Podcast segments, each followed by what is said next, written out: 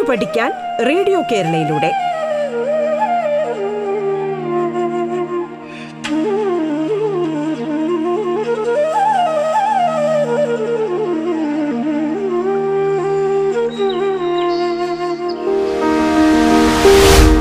നമസ്കാരം.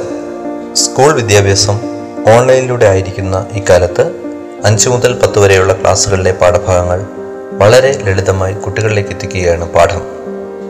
പാഠത്തിന്റെ ഇന്നത്തെ അധ്യായത്തിൽ ഞാൻ സുനിൽകുമാറാണ് നിങ്ങളോടൊപ്പം ഉള്ളത് തിരുവനന്തപുരം ജില്ലയിലെ ഇളമ്പ ഗവൺമെന്റ് ഹയർ സെക്കൻഡറി സ്കൂളിലെ ഗണിതശാസ്ത്ര അധ്യാപകനാണ് ഇന്ന് നമ്മൾ ഒമ്പതാം ക്ലാസ്സിലെ പുതിയ സംഖ്യകൾ എന്ന പാഠമാണ് പഠിക്കുന്നത്.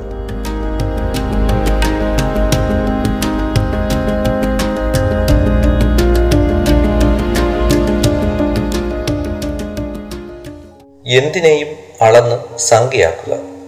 ഈ സംഖ്യകളിലൂടെയും അവയുടെ പരസ്പര ബന്ധങ്ങളുടെയും ലോകത്തെ അറിയാൻ ശ്രമിക്കുക.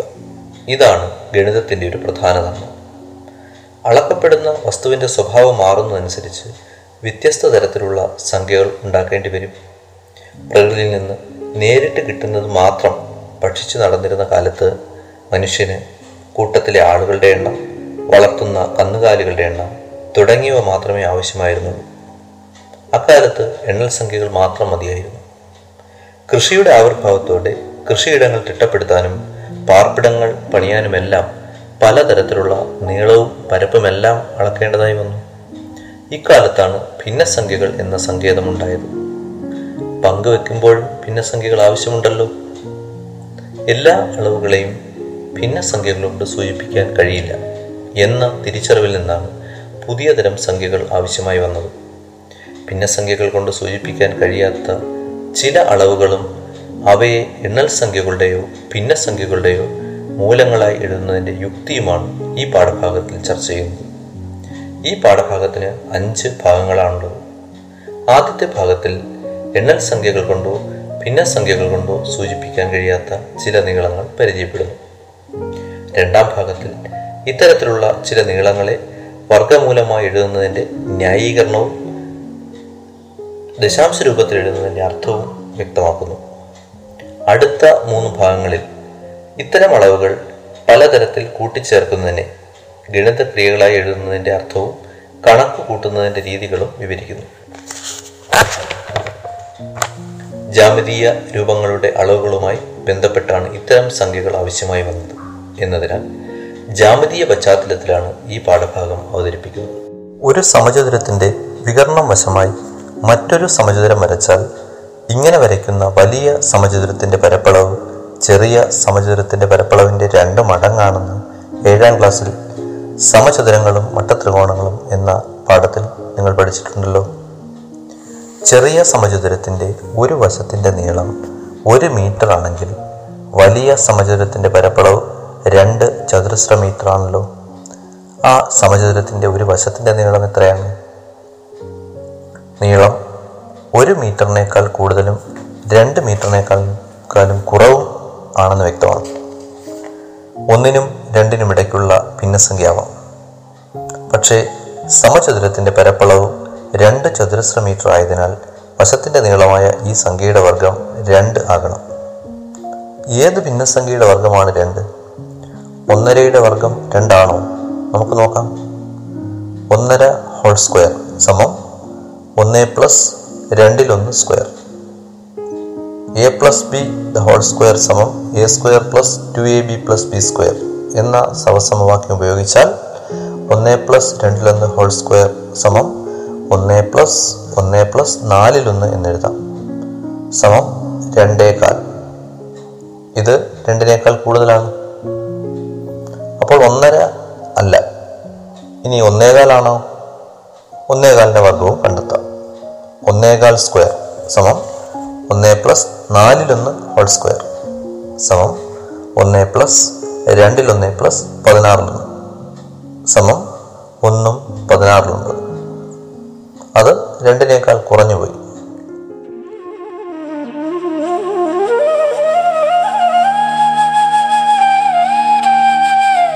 പാഠം കേട്ടു പഠിക്കാൻ റേഡിയോ കേരളയിലൂടെ.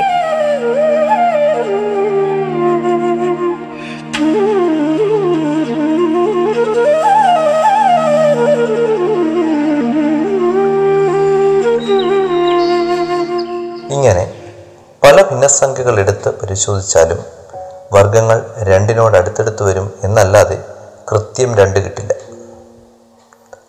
അതായത് ഒരു ഭിന്നസംഖ്യയുടെയും വർഗം രണ്ടല്ല.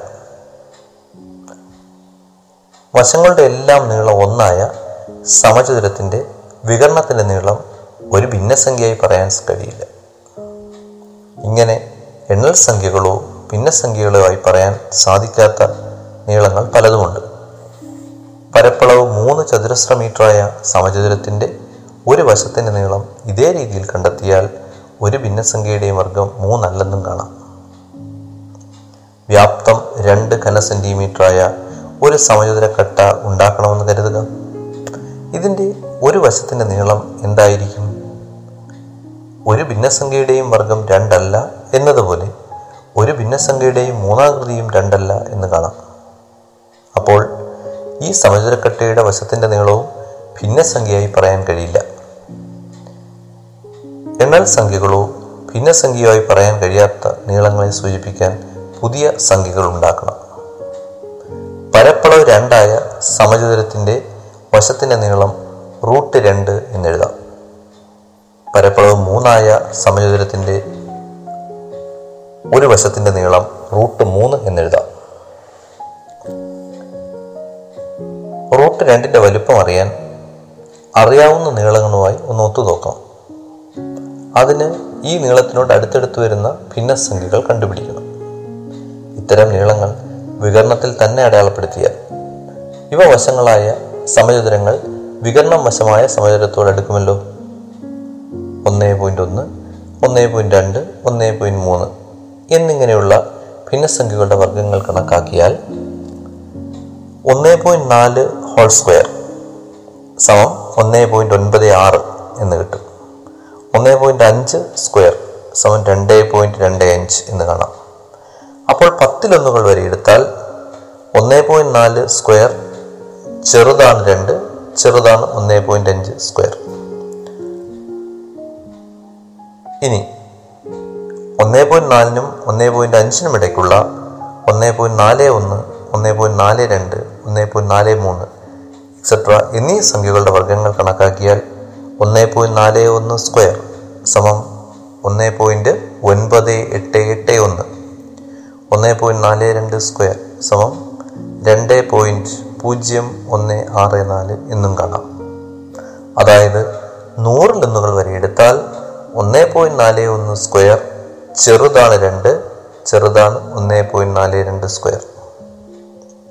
ഇങ്ങനെ അഞ്ച് ദശാംശ സ്ഥാനങ്ങൾ വരെ എടുത്താൽ ഒന്ന് പോയിന്റ് നാല് ഒന്ന് നാല് രണ്ട് ഒന്ന് സ്ക്വയർ. ചെറുതാണ് രണ്ട് ചെറുതാണ് ഒന്ന് പോയിന്റ് നാല് ഒന്ന് നാല് രണ്ട് രണ്ട് സ്ക്വയർ എന്ന് കാണാം. ചുരുക്കി പറഞ്ഞാൽ പത്തിൽ പതിനാല് നൂറിൽ നൂറ്റി നാൽപ്പത്തി ഒന്ന് ആയിരത്തിൽ ആയിരത്തി നാനൂറ്റി പതിനാല് പതിനായിരത്തിൽ പതിനാലായിരത്തി നൂറ്റി നാൽപ്പത്തി രണ്ട് ഒരു ലക്ഷത്തിൽ ഒരു ലക്ഷത്തി നാൽപ്പത്തി ഒന്നായിരത്തി നാനൂറ്റി ഇരുപത്തൊന്ന് എന്നിങ്ങനെ തുടരുന്ന ഭിന്നസംഖ്യകളുടെ വർഗങ്ങൾ രണ്ടിനോട് അടുത്തടുത്ത് വരുന്നു. ഇക്കാര്യം ചുരുക്കി റൂട്ട് രണ്ട് സമം ഒന്ന് പോയിന്റ് നാല് ഒന്ന് നാല് രണ്ട് ഒന്ന് എക്സെട്ര എന്നെഴുതാം. റൂട്ട് രണ്ട് ഒരു ദശാംശ സ്ഥാനം മാത്രം എടുക്കുകയാണെങ്കിൽ ഒന്ന് പോയിന്റ് നാല് എന്നെഴുതാം. രണ്ട് ദശാംശ സ്ഥാനം വരെ എടുത്താൽ റൂട്ട് രണ്ടിന്റെ വില ഒന്ന് പോയിന്റ് നാല് ഒന്ന് എന്നിങ്ങനെ പറയാം. ഇതുപോലെ ഒന്ന് പോയിന്റ് ഏഴ് ഒന്ന് പോയിന്റ് ഏഴ് മൂന്ന് ഒന്ന് പോയിന്റ് ഏഴ് മൂന്ന് രണ്ട് എക്സെട്ര എന്നിങ്ങനെ തുടരുന്ന ഭിന്നസംഖ്യകളുടെ വർഗങ്ങൾ മൂന്നിനോട് അടുത്തടുത്ത് വരുന്നു എന്ന് കാണാം. ഇക്കാര്യം ചുരുക്കി റൂട്ട് മൂന്ന് സമം ഒന്ന് പോയിന്റ് ഏഴ് മൂന്ന് രണ്ട് പൂജ്യം അഞ്ച് എക്സെട്ര എന്നെഴുതാം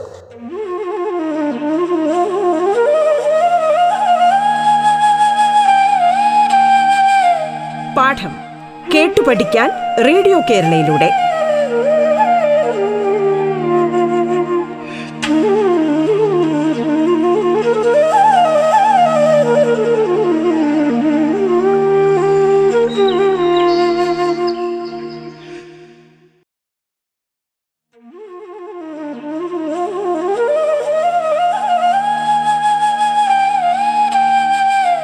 പാഠം കേട്ടു പഠിക്കാൻ റേഡിയോ കേരളയിലൂടെ. തുടർന്നു കേൾക്കാം പാഠം.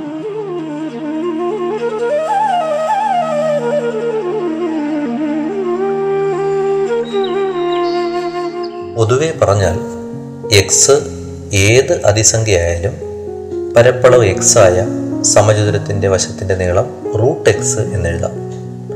ചിലപ്പോൾ റൂട്ട് എക്സ് ഒരെണ്ണൽ സംഖ്യയോ ഭിന്നസംഖ്യയോ ആകാം. അല്ലെങ്കിൽ വർഗം എക്സിനോട് അടുത്തടുത്ത് വരുന്ന ദശാംശ രൂപത്തിലുള്ള ഭിന്നസംഖ്യകൾ കണക്കാക്കി റൂട്ട് എക്സിനെ ദശാംശ രൂപത്തിലും എഴുതാം. പാഠഭാഗത്തിലെ ഒരു ചോദ്യം നമുക്ക് പരിചയപ്പെടാം. വശങ്ങളുടെ നീളം രണ്ട് മീറ്ററായ ഒരു സമൂച ത്രികോണത്തിന്റെ ഉന്നതി വശമാക്കി ഒരു സമചതുരം വരയ്ക്കുന്നു. സമചതുരത്തിന്റെ പരപ്പളവ് എത്ര ചതുരശ്ര മീറ്ററാണ്?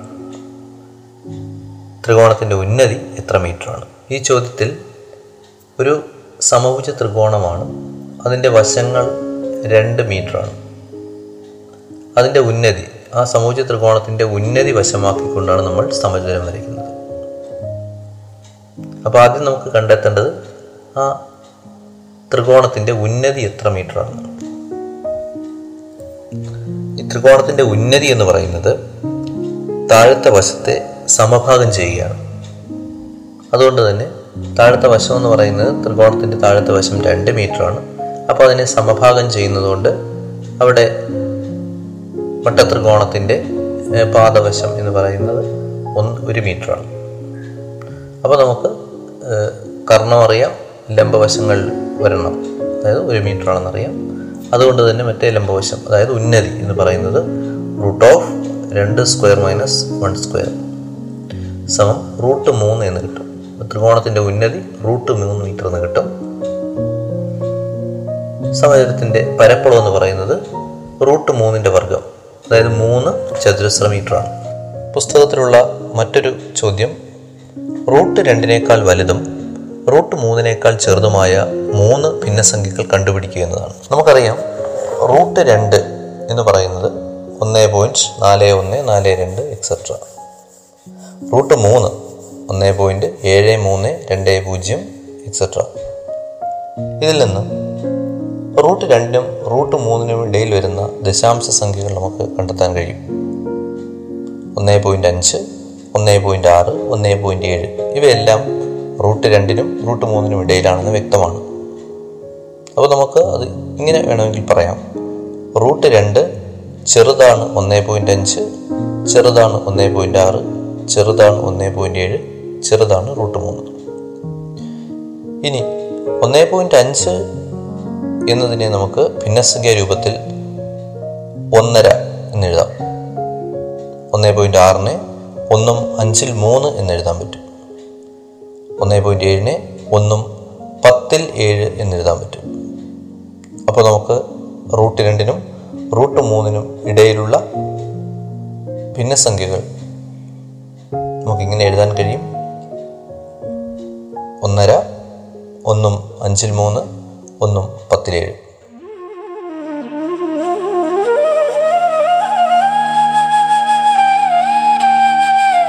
പാഠം കേട്ടു പഠിക്കാൻ റേഡിയോ കേരളയിലൂടെ.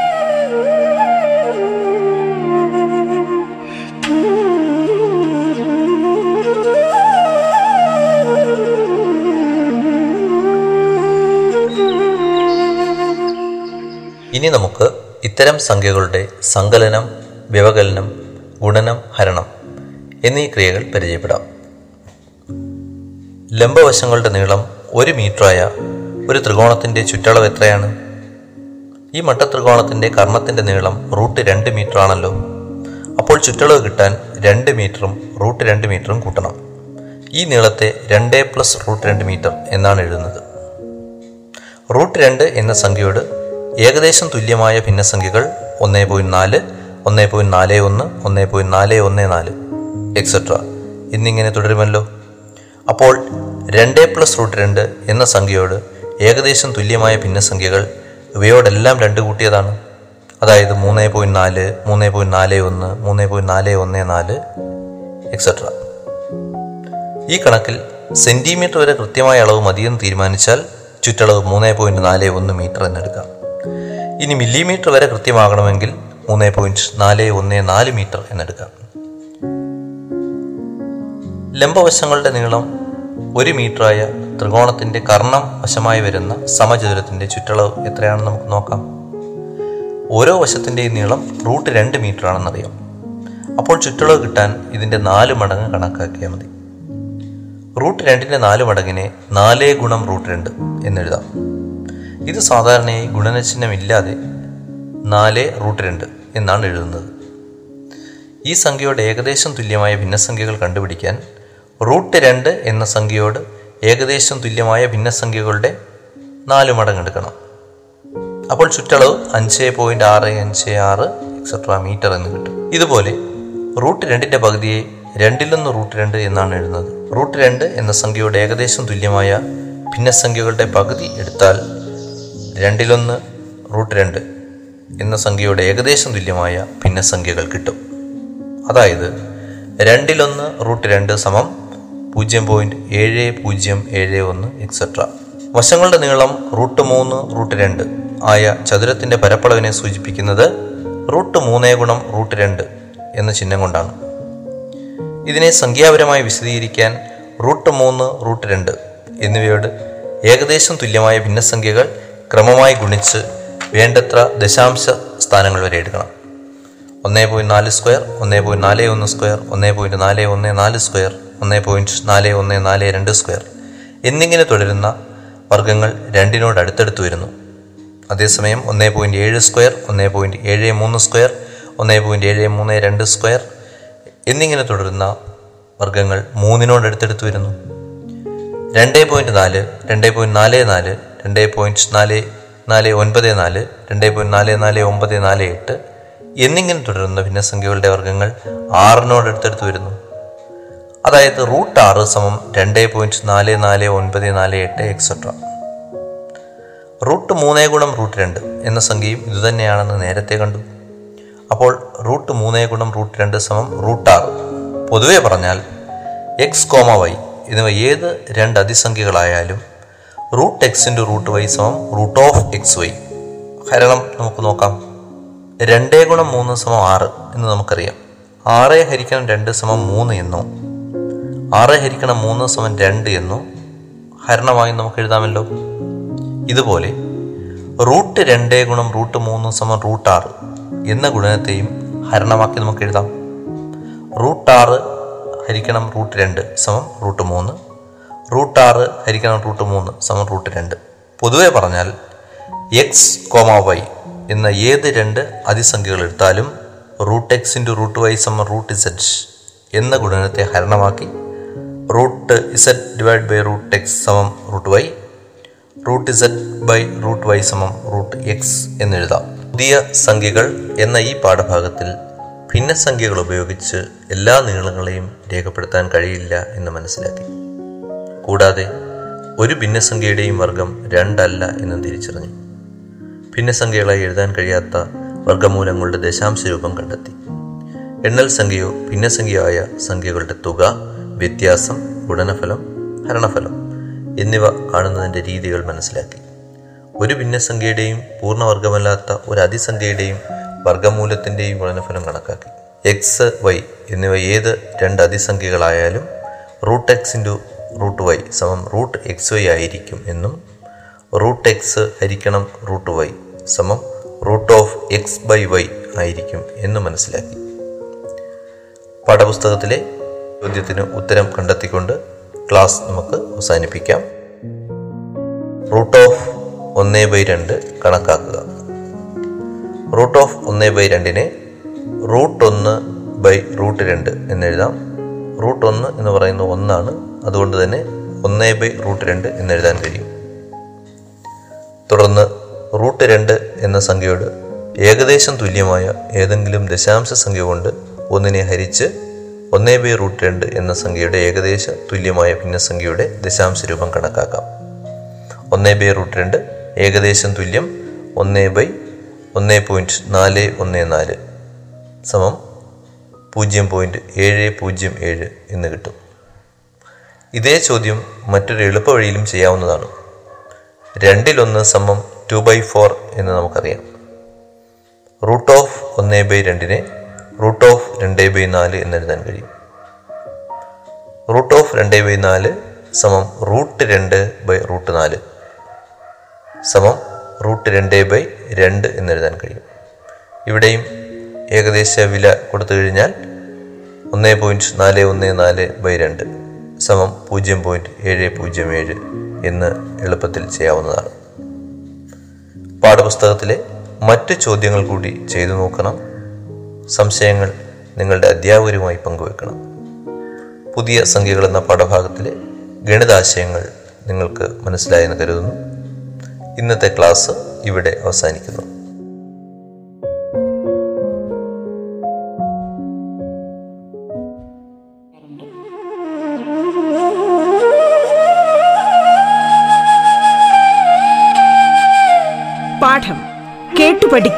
റേഡിയോ കേരളയിലൂടെ. പാഠത്തിന്റെ ഇന്നത്തെ അധ്യായം ഇവിടെ പൂർണമാകുന്നു.